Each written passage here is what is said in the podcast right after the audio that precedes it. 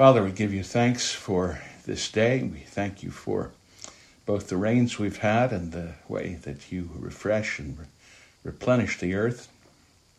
And we thank you for the beauty of the sunshine and uh, the blossoming of this time of year. And we pray that we would find refreshment and nourishment in uh, the rains that come through your word uh, that bless us. And we pray that we would grow and mature. And we pray we'd make good progress this evening uh, in our study, and we ask it for Christ's sake. Amen.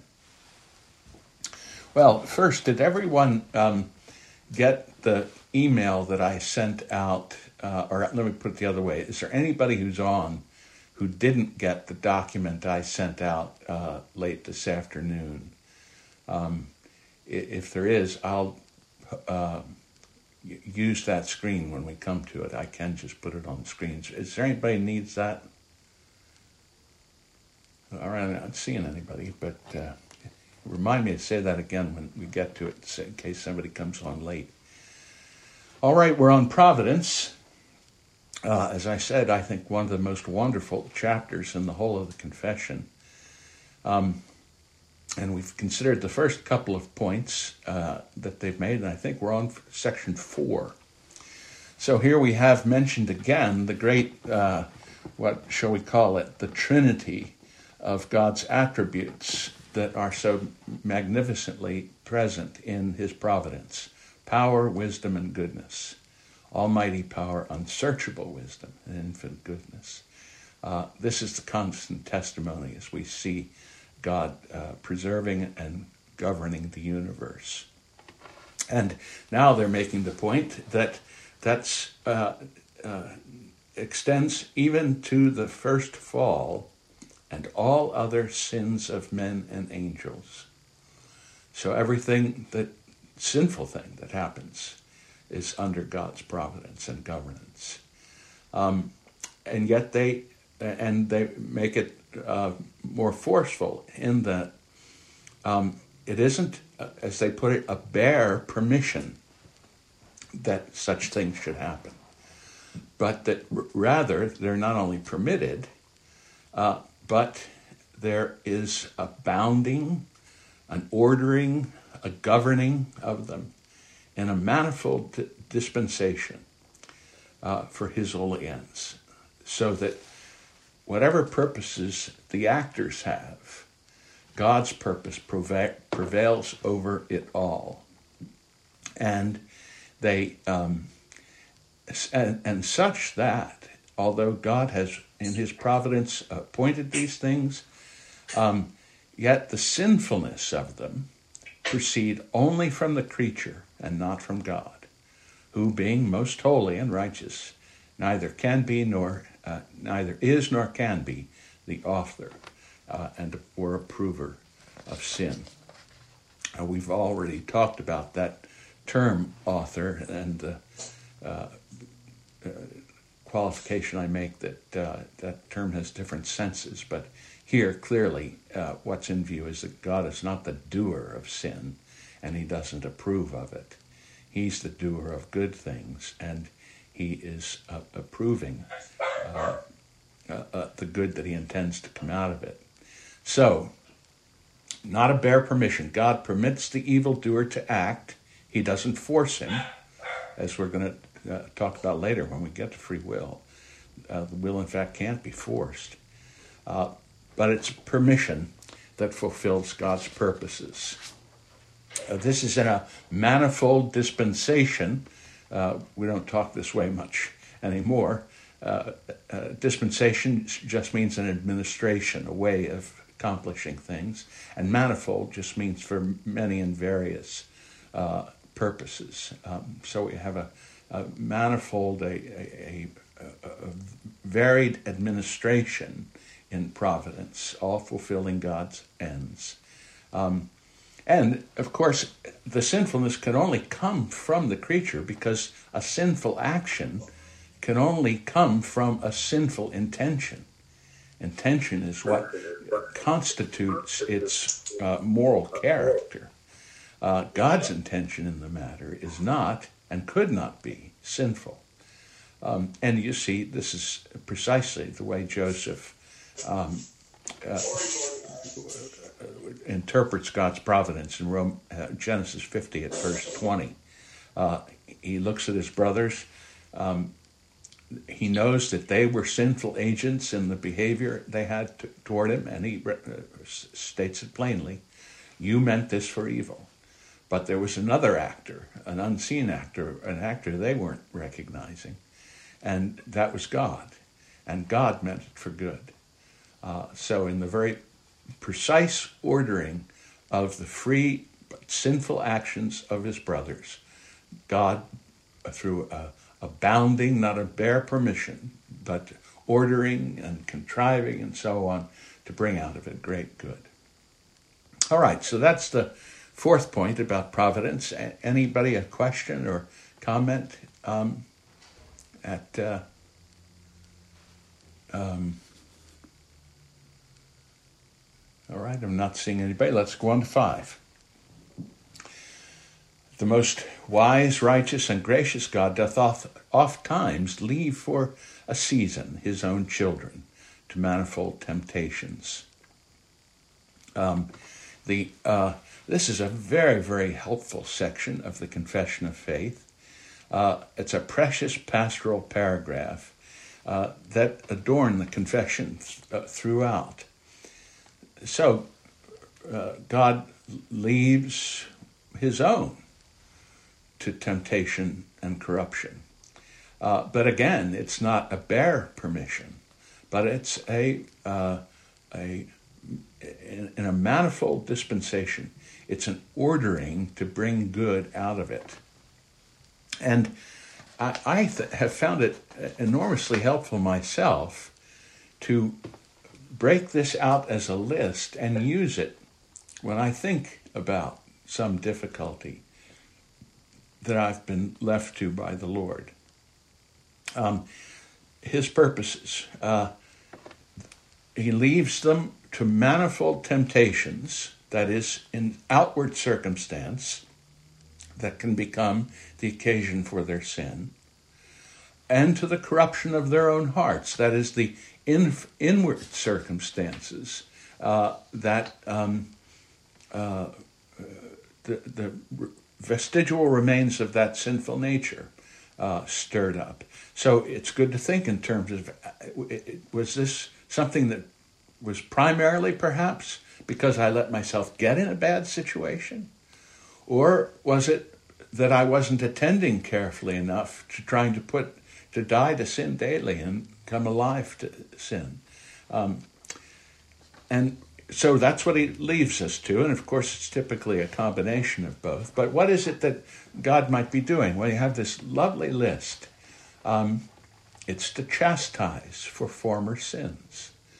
Um, so that uh, some sinful thing. It may, and it's most likely to be a, a, a, a natural fruit of my sin, since sin t- tends to lead to misery.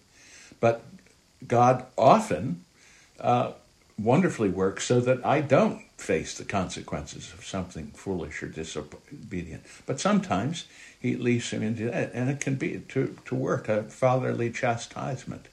Uh, to discover unto them the hidden strength of corruption, that I can become convinced again yes, oh my goodness, there is a part of me that would jump right back into sin if, if I weren't restrained. Uh, corruption or deceitfulness of, of the heart, that I've let myself wander, being deceived by sin, to think of it other than it really is another lovely purpose that we may be humbled. Um, and in that humbling, then to be raised up, to raised up to a more close and constant dependence for our support on Christ. Uh, these are precious gifts that come out of our own sinfulness. It's a remarkable uh, thing that God does. Uh, and to make us more watchful against all future occasions of sin and for other sundry just and holy ends. I love that. They, uh, they ran out of energy for the subject at that point. um, but as I say, if you find yourself in such a circumstance, it's wonderful to have this as a diagnostic tool to think through what good may come of it and have your uh, mind rest not in the sin you've committed. Uh, you pro- properly feel some guilt and shame, but that's not where your mind rests. Your mind rests because that's a dangerous place for it. Your mind rests in the good and holy purposes that God has in having brought a son or daughter into such a providence. And, and that's how we're raised up out of it. Um, so I think that that's a very uh, important section. Um, I'll pause there. Anyone a question or comment about that?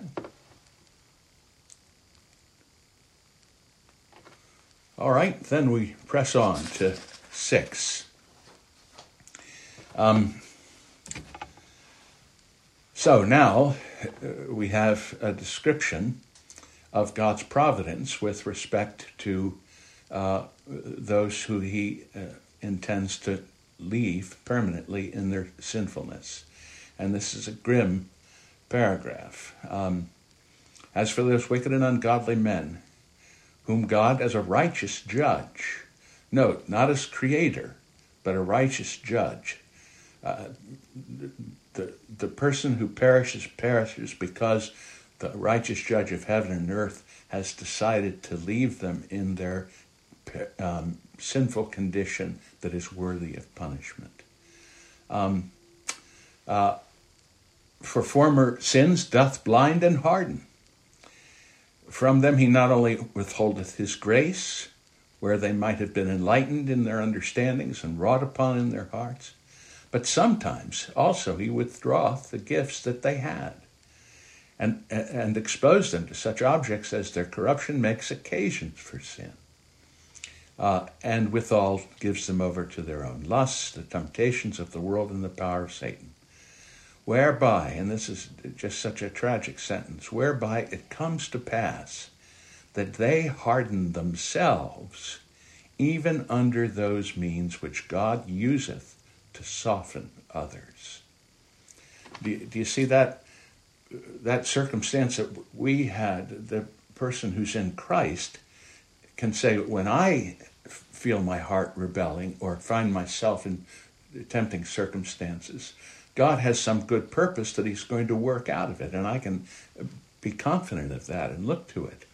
But here, the, the tragic thing is that those self same kinds of things instead of doing good for the unbeliever, actually he hardens himself further in his disobedience. This is manifestly true scripturally, and yet it is a, a fearful business. The analysis here is penetrating, and the conclusion is devastating. Uh, it, it's a picture of dr- the dreadful effects of sin. Um, and it's captured in the remarkable saying of the Apostle Paul uh, that's um, cited in the scripture uh, proofs in 2 Corinthians 2 15 to 16. He's, Paul says, For we, that is, he and his gospel preaching, we are unto God a sweet savor of Christ in them that are saved and in them that perish. To the one we're the savor of death unto death, and to the other the savor of life unto life, who is sufficient for these things. Well, that's section six. Um, we have one more section, but let me uh, see if anyone has a question or comment or concern about that point. All right, then we have this brief conclusion. It's a precious conclusion. Uh, as the providence of God doth in general reach to all creatures, so after a most special manner it taketh care of his church and disposes, disposeth all things to the good thereof. Now, uh, the lead uh, footnote, the lead uh, scripture proof on this is 1 Timothy 4.10, and uh, if you're reading Chad's commentary, he makes some comment like, uh, uh, whatever that whatever the apostle was trying to say there fully, it at least shows this much that God cares for the church.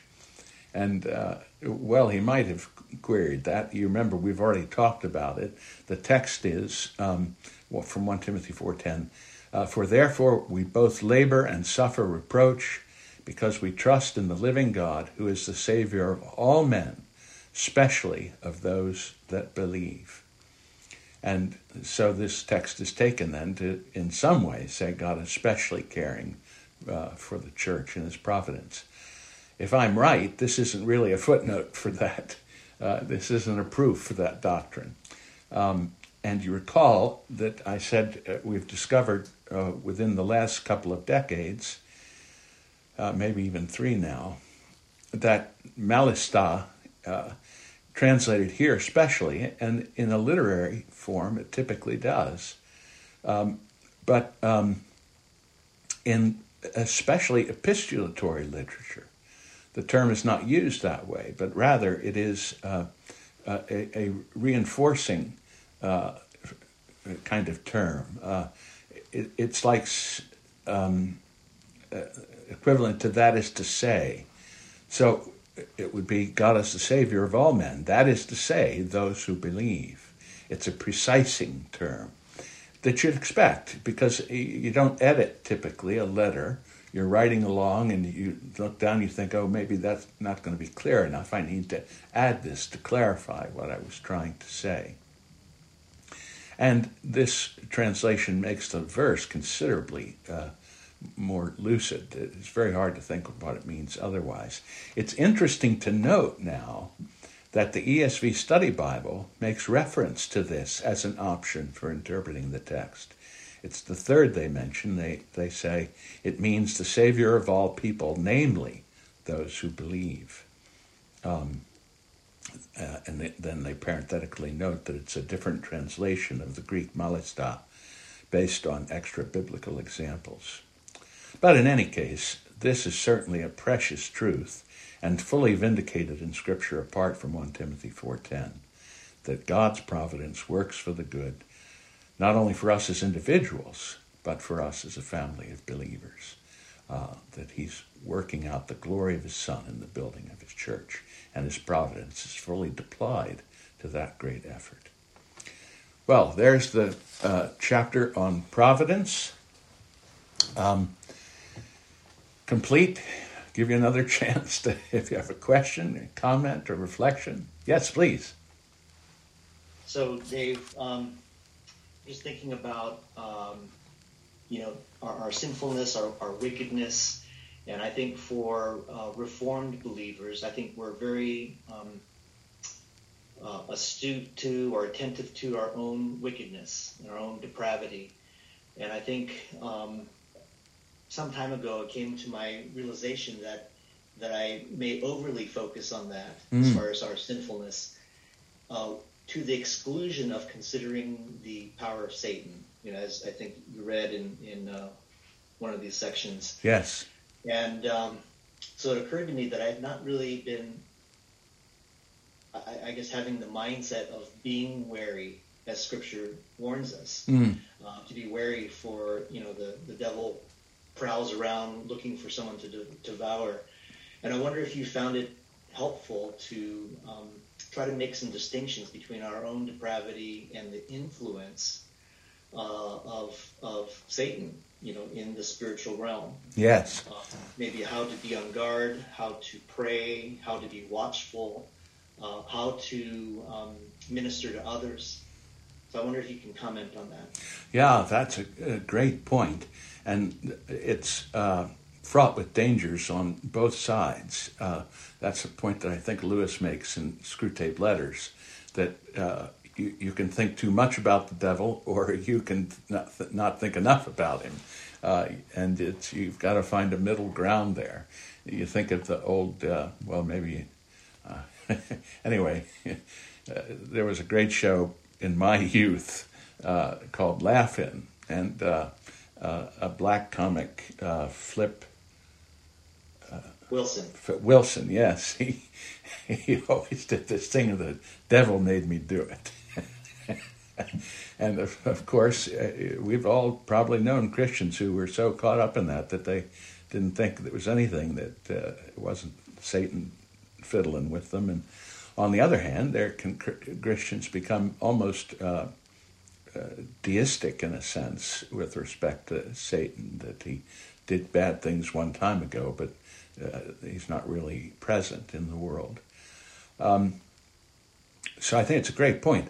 I, I, would just say this uh, relatively briefly. I don't think we have now any way to know that it's Satan.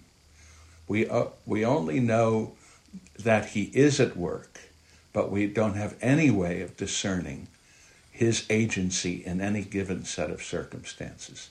That was a special gift uh, that had to be given, and uh, that um, uh, I think that's been withdrawn from the world now that we have the scriptures uh, complete. We, so that that gift of discernment we don't have.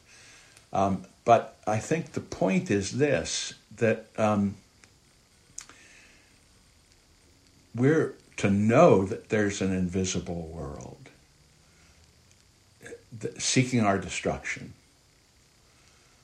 in order to drive us not to um, peculiar and weird forms uh, of spiritual warfare, but to drive us to faithfulness in the regular use of the means of grace.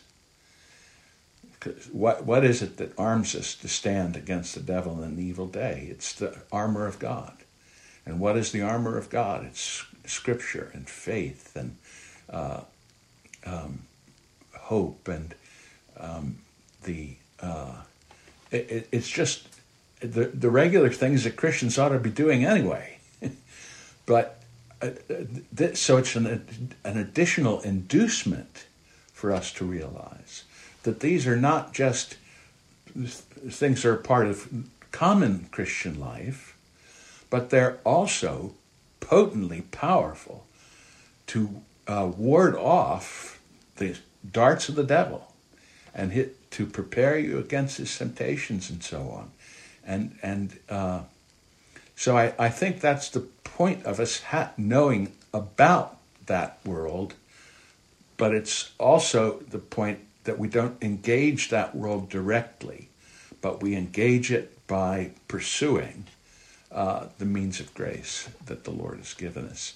Um, but the you, you, think of the uh, section on providence to to uh, help us to know our own weakness. Well, this is a, a, part of knowing our own weakness that we're under assault from beings that are malevolent, uh, and uh,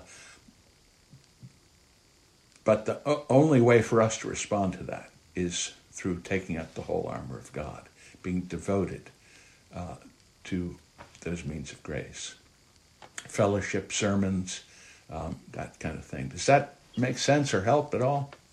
Yes, thank you. Mm-hmm. All right. Well, we get into some uh, tough work ahead. we're we're turning, turning to the fall and sin and punishment and uh, free will. I don't think we're going to get all the way through that tonight, although I'd love it if we did.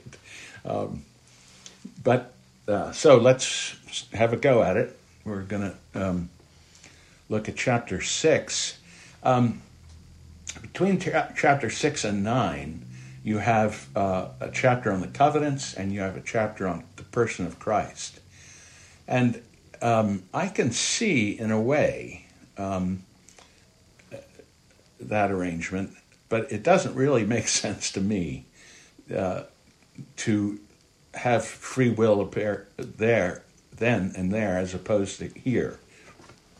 Because this is intimately tied to uh, the fall and sin and punishment. And um, uh, so that's why we're going to take it up before we get to next time the covenants and the person of Christ. So, chapter 6 the fall of man, of sin, and the punishment thereof. Um, the um, our first parents uh, the divines say, were seduced by the subtlety and temptation of Satan. Um, and, and they sinned, and uh, that by this peculiar um, command that we had mentioned earlier, uh, not to eat of the tree of good and evil, uh, a command perfectly designed to test their fealty to God just because He's God and He said that they needed to do it, not because it was reinforced by the, the wonderful coordination between what's good to do and the good that comes to us in the world. Um, uh, this their sin, God was pleased, according to his wise and holy counsel, permit having ordered to, purpose to order it to his own glory. Now, uh, this matter is very simply summarized in, in these two sentences. But this explains everything in the world. It, it, a failure to grasp this means you are clueless with respect to the world and its dynamic. Um, it is of supreme importance as it provides the lens through which we must interpret the state of the world. Because of our sin, the world of mankind is justly under a curse. And if I don't have that clearly in mind, that this world is now justly under God's curse, and here's how it came to be, I, I won't be able to function properly in the world at all. Um, now, notice this, and this goes back to uh, the uh, uh, question we just addressed. Um, the uh, from Tony on Satan's role. Notice they were seduced by the subtlety and temptation of Satan. But Satan was the occasion of their sin, not the cause of it. He didn't cause them to sin. Uh, and you know the difference between a, an efficient cause and a, an occasional cause. Uh, there is a kind of causality with an occasion, but it's not efficient. It's not what makes the thing happen. It's only the occasion for it to happen. And you can see it. it, it the, the, the temptation part itself um, uh, can't be the cause of sin because, uh, for example, um, uh, uh, one fellow walks in to a, a, a, restaurant and he sees a hundred dollar bill uh, sitting on the floor where folks had just been sitting at a table and got up to leave. And he picks it up, puts it in his pocket, steals the money. Whereas another fellow comes in, sees the hundred dollar bill, and runs after the folks, saying you, you, you lost your money. Both the, the precisely the same circumstances were the occasion of one person to a virtuous act and to another person to a sinful act. Uh, and it's crucial for our understanding of our uh, own moral nature that external things don't cause us to sin. Sin flows from the heart. Um, and so uh, the problem is that um, Adam and Eve had decided that uh, uh, God's word wasn't enough. Uh, God permitted this, you rem- remember, but it's not a bare permission. It's to order it for his own glory. Um, Chad, in his book, nicely calls this the first and greatest irony of in history that the subtlety of, a, of this malevolent creature should be the occasion for the display of the depths and riches of the wisdom and knowledge of God. I think that's a great point uh, that he raises. Um, uh, that's what you know. You may know Edwards uh, says uh, somewhere that uh, Satan is one of the most highly developed, intelligent, uh, beautiful of the creatures ever made, and yet he is the greatest blockhead in the universe. And why does he say that?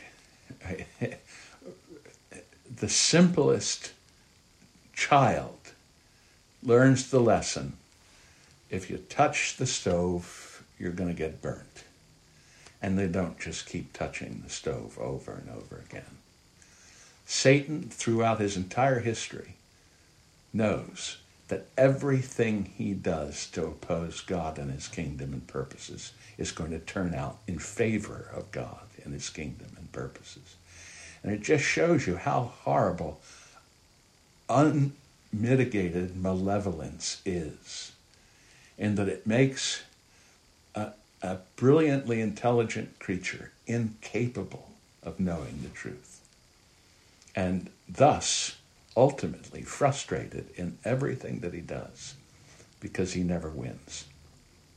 Um, well, by this sin they fell from their original righteousness and communion with God, and so became dead in sin and wholly defiled in all the parts and faculties of soul and body. Um, it was their original righteousness uh, that made possible their communion with God. Um, and so obviously, that was going to be lost uh, uh, immediately. They had been warned that on the day they ate of the tree, they would die. Yet physical death doesn't come into the picture until later. Um, but the fact is, if we understand aright, on the day they did this, they did die. They died to God as their blessedness having lost that communion was really what it meant to be alive, not simply to be physically animate. Uh, now, the divines are right, I think, to say wholly defiled, but we need to be clear um, uh, that's n- not to say that they were as bad as they could be, but rather every part of who they are is touched by sin. I think a, a helpful illustration is that you you you put some coloring in a beaker of water, and every part of the water is red. But you could always put more coloring in. It could become a more and more intense red.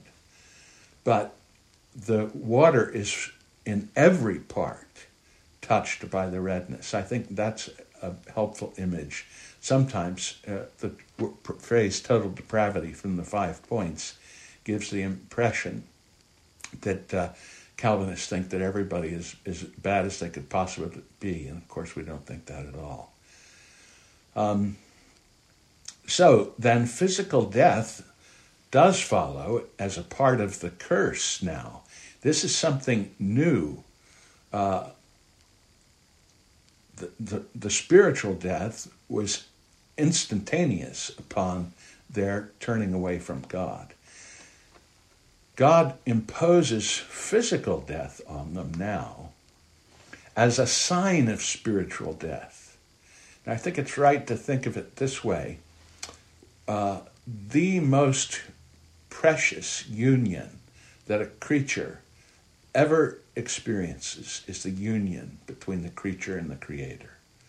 That was for them life and health and joy and prosperity. And so to be separated from God is the most terrible separation imaginable. Well, what could be an analog to that separation, the horror of it, in human experience? And the answer is physical death, the separation of the soul and the body, to have the soul torn away from that perfect uh, creation that God had formed for the soul to flourish in union with, and to have it torn away uh, is a terrible sign of that terrible separation uh, that took place when Adam and Eve sinned. Um, the uh, and so the uh, um, the text that uh, so powerful uh, in uh, the proof on uh, the end here, the last one, Romans three ten to nineteen. Uh, it um, it just thunders over and over, as it is written: "There's none righteous, no, not one. There's none that understands. There's none that seeketh after God. They are all gone out of the way. They are together unprofitable." There's none that doeth good, no, not one. Their throat is an open sepulchre. With their tongues they have used deceit. The poison of asps is in their lips, under their lips, whose mouth is full of cursing and bitterness. Their feet are swift to shed blood. Destruction and misery are in their ways, and the way of peace they have not known. There is no fear of God before their eyes. A grim assessment by the apostle, and uh, although that's Paul in Romans, he's citing passages from uh, the Old Testament, um, the uh, and pulling them together in that uh, terrible litany.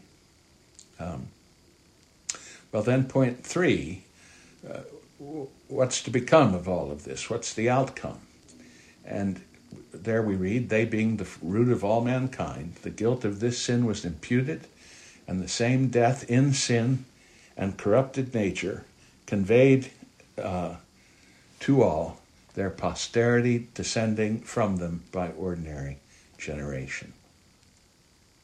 The outcome of the fall for all who follow after Adam and Eve is this sin. From the root to all the branches.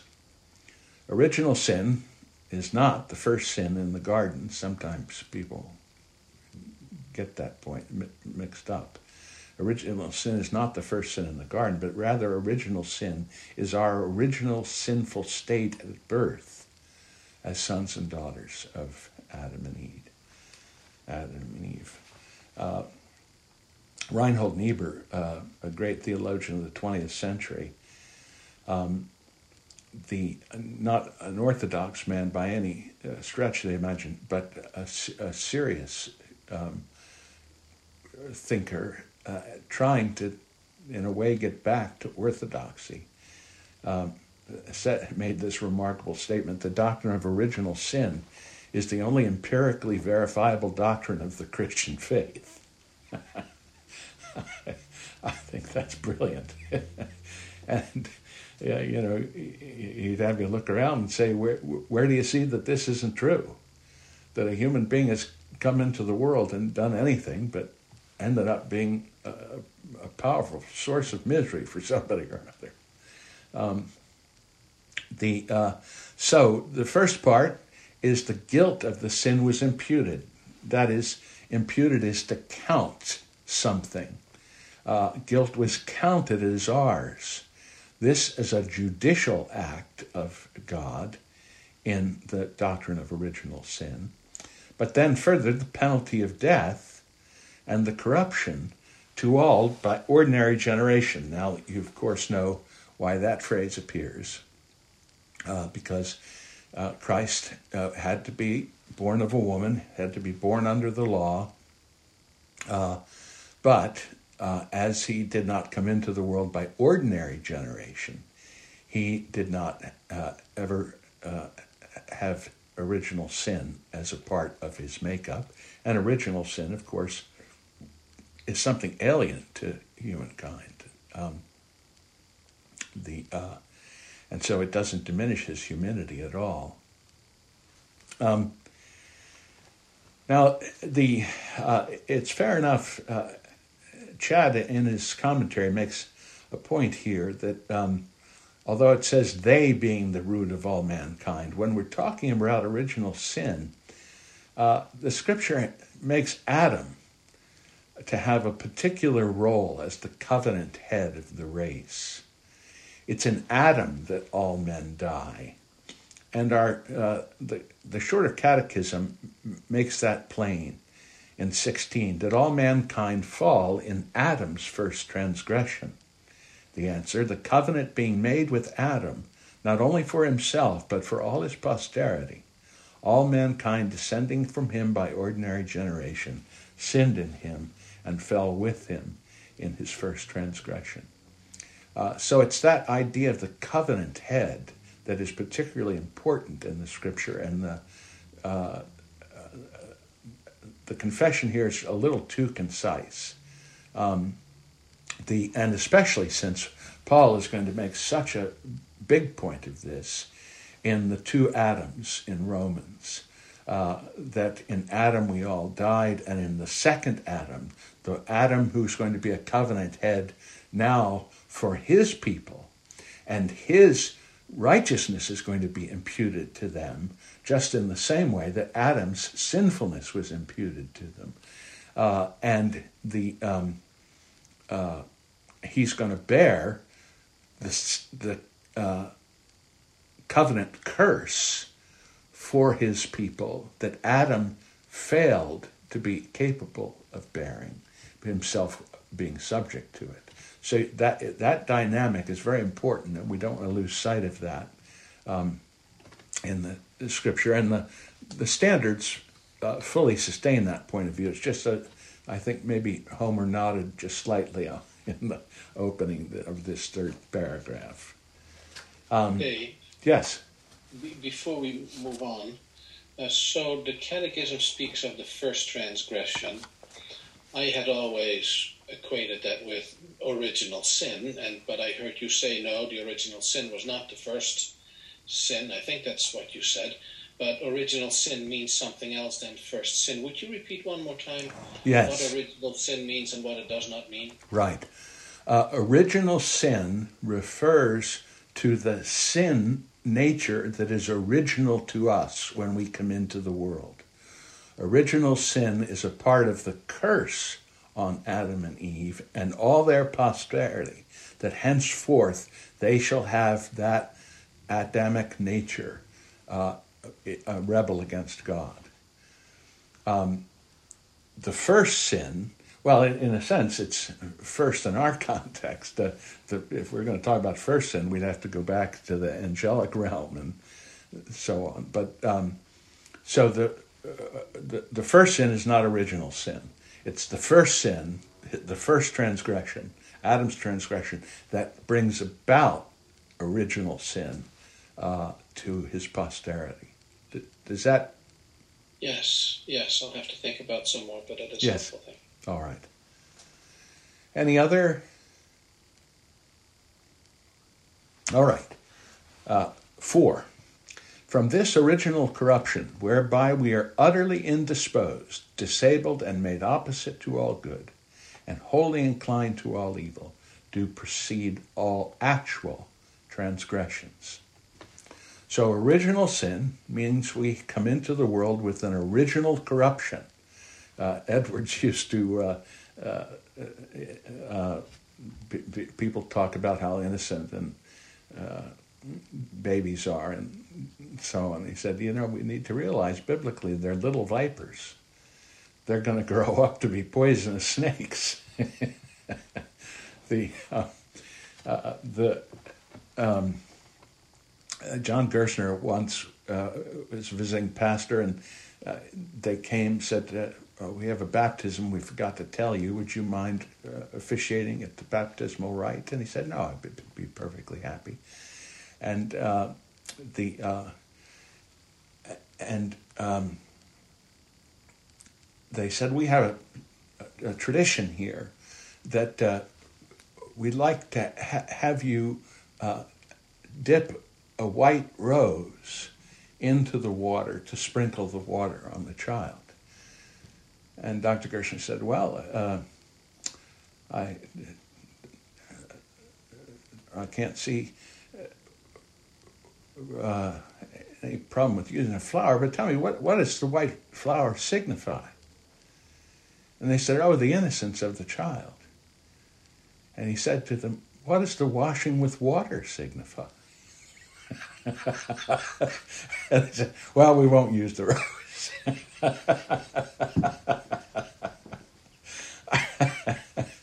oh, oh, my goodness. Well, um, where were we? Uh, so um, this paragraph focuses on our corruption, which is all the source of all actual sins. Uh, now, you'll remember this was a crucial part of our uh, human sexuality study. That Rome takes it uh, that um, only uh, performances in the world are sin and inclinations to sin are not truly sinful. Reform teaches, the Bible teaches, that um, our disposition to sin is itself sinful, and out of that grow all uh, sins. Um, the uh, so uh, the um, let me just back up a step and say made opposite to all good. We're going to see uh, there that they're speaking in a shorthand that in a few minutes they're going to elaborate a little more on, and we'll see it's not strictly speaking all good, but rather it's all spiritual good. Uh, the natural goods in the world they're not made opposite to. They they want to eat and drink and be merry, and those are all goods. They want they largely love their children and. Uh, uh, because of God's work and re- restraining evil and so on, uh, they can still be faithful farmers and lawyers and whatnot. So we want to add, add that caveat. Um, but the main point is it's just out of this original sin, this corrupt nature, flow actual sins.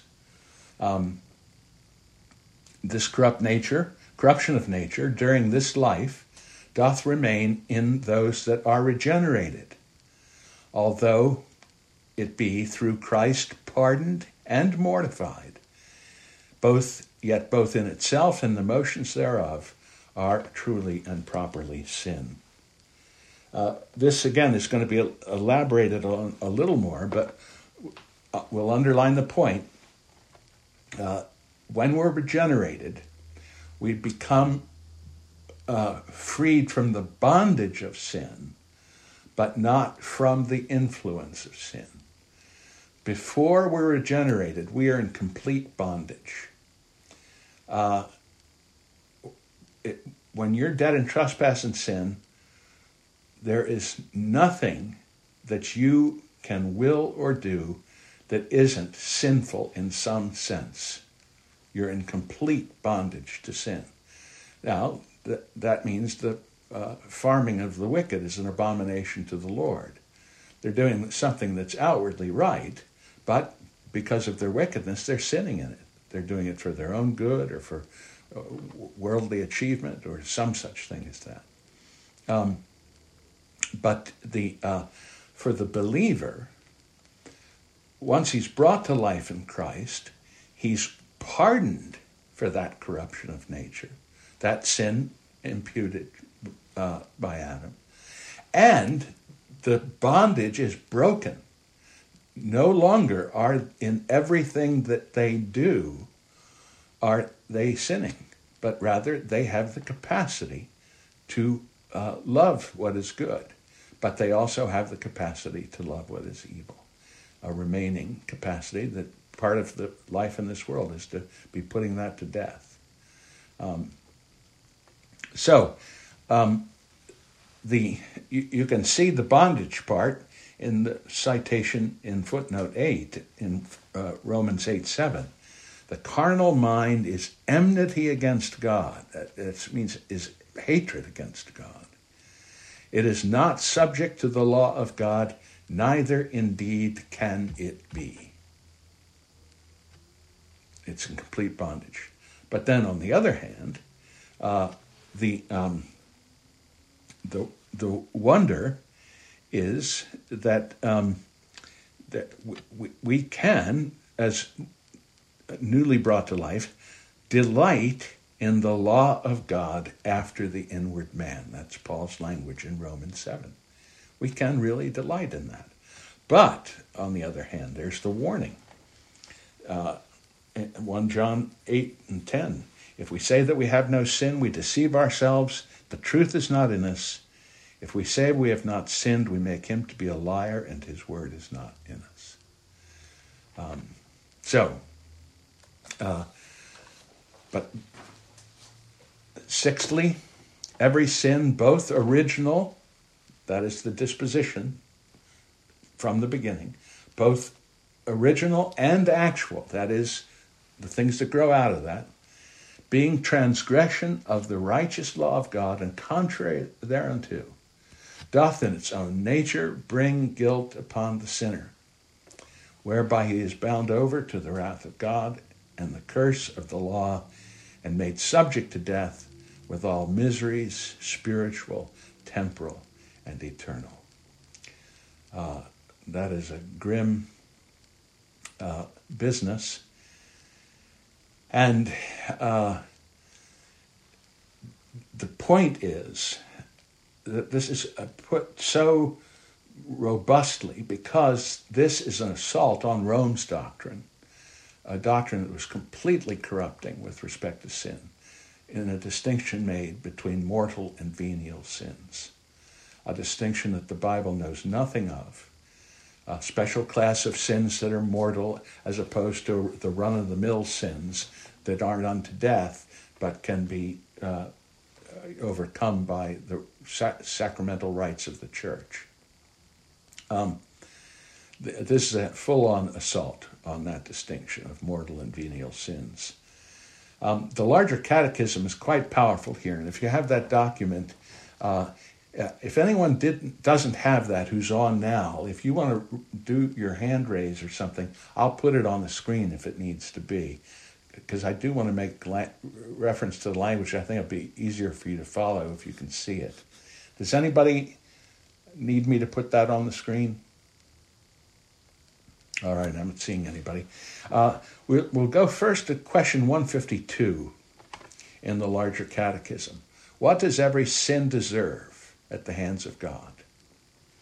And their answer is every sin, even the least, being against the sovereignty, goodness, and holiness of God, and against his righteous law, deserves his wrath and curse, both in this life and in that which is to come, and cannot be expiated but by the blood of Christ. So there's the same point that we have in six of our chapter. Every sin deserves uh, wrath and curse. Now, then the problem is uh, some people take from this robust insistence that that means all sins are equal.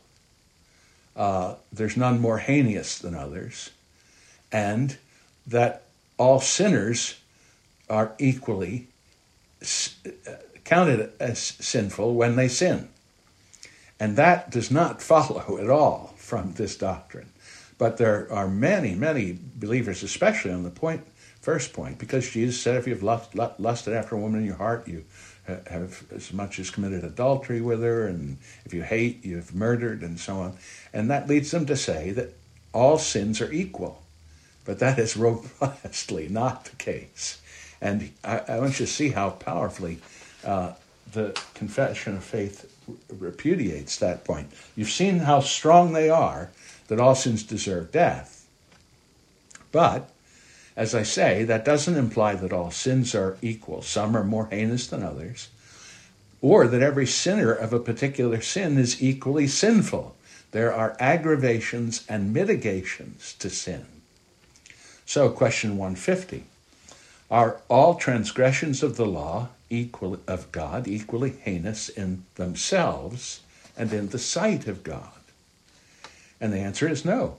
All transgressions of the law of God are not equally heinous, but some, some sins in themselves, and by reason of their several, several aggravations, are more heinous in the sight of God than others. Then, question 151, which I, I think is an absolutely brilliant uh, exercise in moral philosophy, and the divines I, I, think just went off the charts here in the excellence of their uh, answer. Uh, 151. What are those aggravations that make some sins more heinous than others? The answer is sins receive their aggravations. In other words, they become worse than the thing, the sin itself, uh, from the person's offending, if they be of right, riper age greater experience or grace, eminent professions, gifts and place, office, guides to others, and whose example are likely to be followed. So, if you're a person of greater gifts and abilities to whom much is given, much is required, you doing the same sin as a person in the gutter, it's way worse for you to do it. And I, I put all the texts in because I want you at some point have the opportunity to meditate on these texts. Uh, some of the largest textual support that any part of the confession receives. So there's one aggravation. What else? From the parties offended. If immediately against God, his attributes and worship, against Christ and his grace, the Holy Spirit, his witness and workings, against superiors, men of eminency, uh, of such as we stand especially related and engaged unto, uh, for any other saints, particularly weak brethren, the souls of them, or any other, uh, and against uh, the common good of all or many. So here are further aggravations that make sins worse. Um, then, from the nature and quality of the offense, if it be against the express letter of the law, break many commandments, contain it in, uh, in it many sins if not only conceived in the heart, but breaks forth in words or actions. You see, there's the proper interpretation of what Jesus said. Um, scandalizes others, admits of no reparation. If it means mercies, judgments, the light of nature, conviction of conscience, public or private admonition, censures of the church, civil punishments, and our prayers, purposes, promises, vows, covenants, and engagements to God or man, if it be done deliberately, willfully, presumptuously, impudently, boastfully, maliciously, frequently, obstinately, with delight, continuance, and relapsing after repentance. That makes it worse. And then uh, the grand finale, um, the uh, uh, from the circumstances of time and place. If on the Lord's Day, if or other times of divine worship, or immediately before or after those, or other helps to prevent or remedy such miscarriages, if in public or in the presence of others who are likely to be provoked or defiled. Well, uh, there you see, see then, there's a much more robust nuanced understanding of the nature of sin, but it's grounded in the certainty that the sinfulness of sin, uh, in terms of its ultimate penalty, is because it's against God. And all sin deserves the punishment of death because it's against God. But from that point, nonetheless, a given sin can be worse in character than another, and a given sin uh, can, because of the circumstances of it, uh, be worse than another. Uh, and, of course, on the other hand, mitigations is true. That uh, sin, uh, a certain sin might be less sinful uh, because of some peculiar circumstance. The person, the the person who steals a loaf of bread, whose family is starving, has done a different thing than Augustine stealing the pears that he didn't even like the one was wickedness for wickedness' sake. The other was wickedness uh, trying to do some good. All right. Oh, well, we almost made it. we have only free will to do, and that's a light subject. We could probably knock that off in the next couple of minutes. All right, we're going to stop here tonight. It's 8.30, but we made great progress. I appreciate you all hanging in there. Um, the, uh, but any concluding question or comment that you uh, might have about, yes, Bonnie or Bill or whoever's there? That's me. It's my, oh, and my timer's going off and I keep ignoring it. Um, with reference to no sin being different than any other.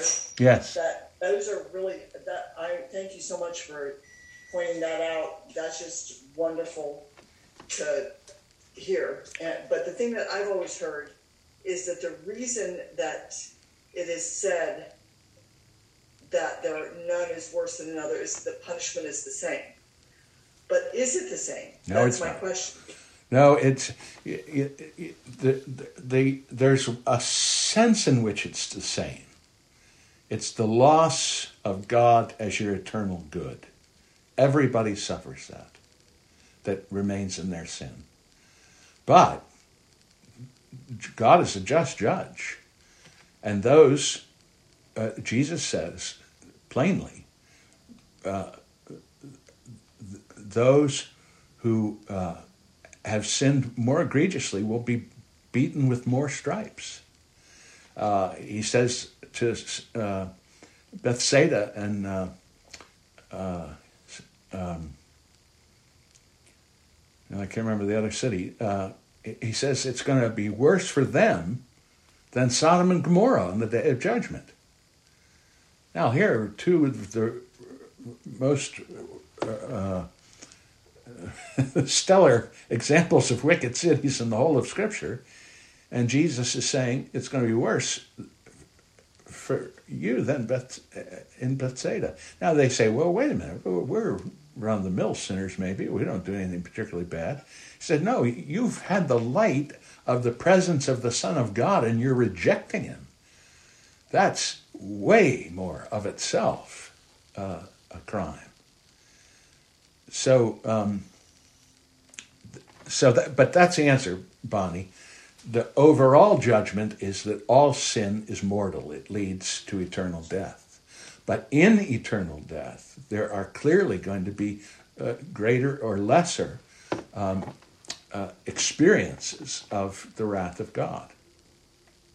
I just had never thought about before, and every time I've heard it explained, it's been explained the way I said. But this, this is, thank you, Dave. This just is really good um, food to chew on and think about, and and yes, under, I appreciate it. Well, you'll you'll marvel at some of the scripture texts that are, that divine sight. Yes. Then a quick question. Uh, this should be easy for you. Uh, a lot of this sounds like uh, kind of a survey of um, systematic theology, and I wonder if you have a favorite.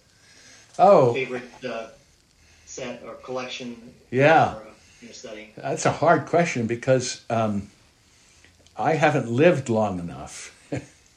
Uh, that.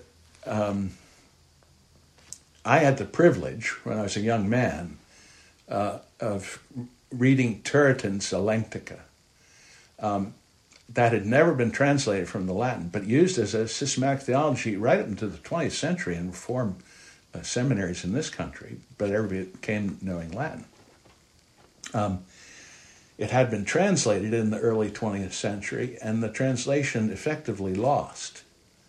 Uh, the translator died, his son died, there were literally a stack of onion skin papers this high, four volumes translated in this beautiful handwriting by a man called Giger who taught classics at Princeton.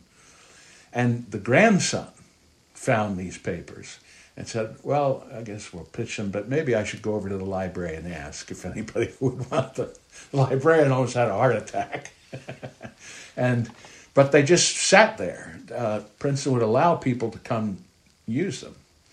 But uh, finally, uh, oh, 20 years ago now, maybe, um, Jim Dennison, my former pastor, um, uh, uh, had it published. He edited the whole thing and had so that you now have one of the great systematics of all time, uh, but it's in very much Victorian prose.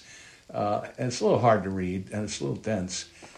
Uh, but that is one of the greatest, I think, of for sure. The Institutes of uh, Elen- uh, Theology is the, the English t- term they've given for it.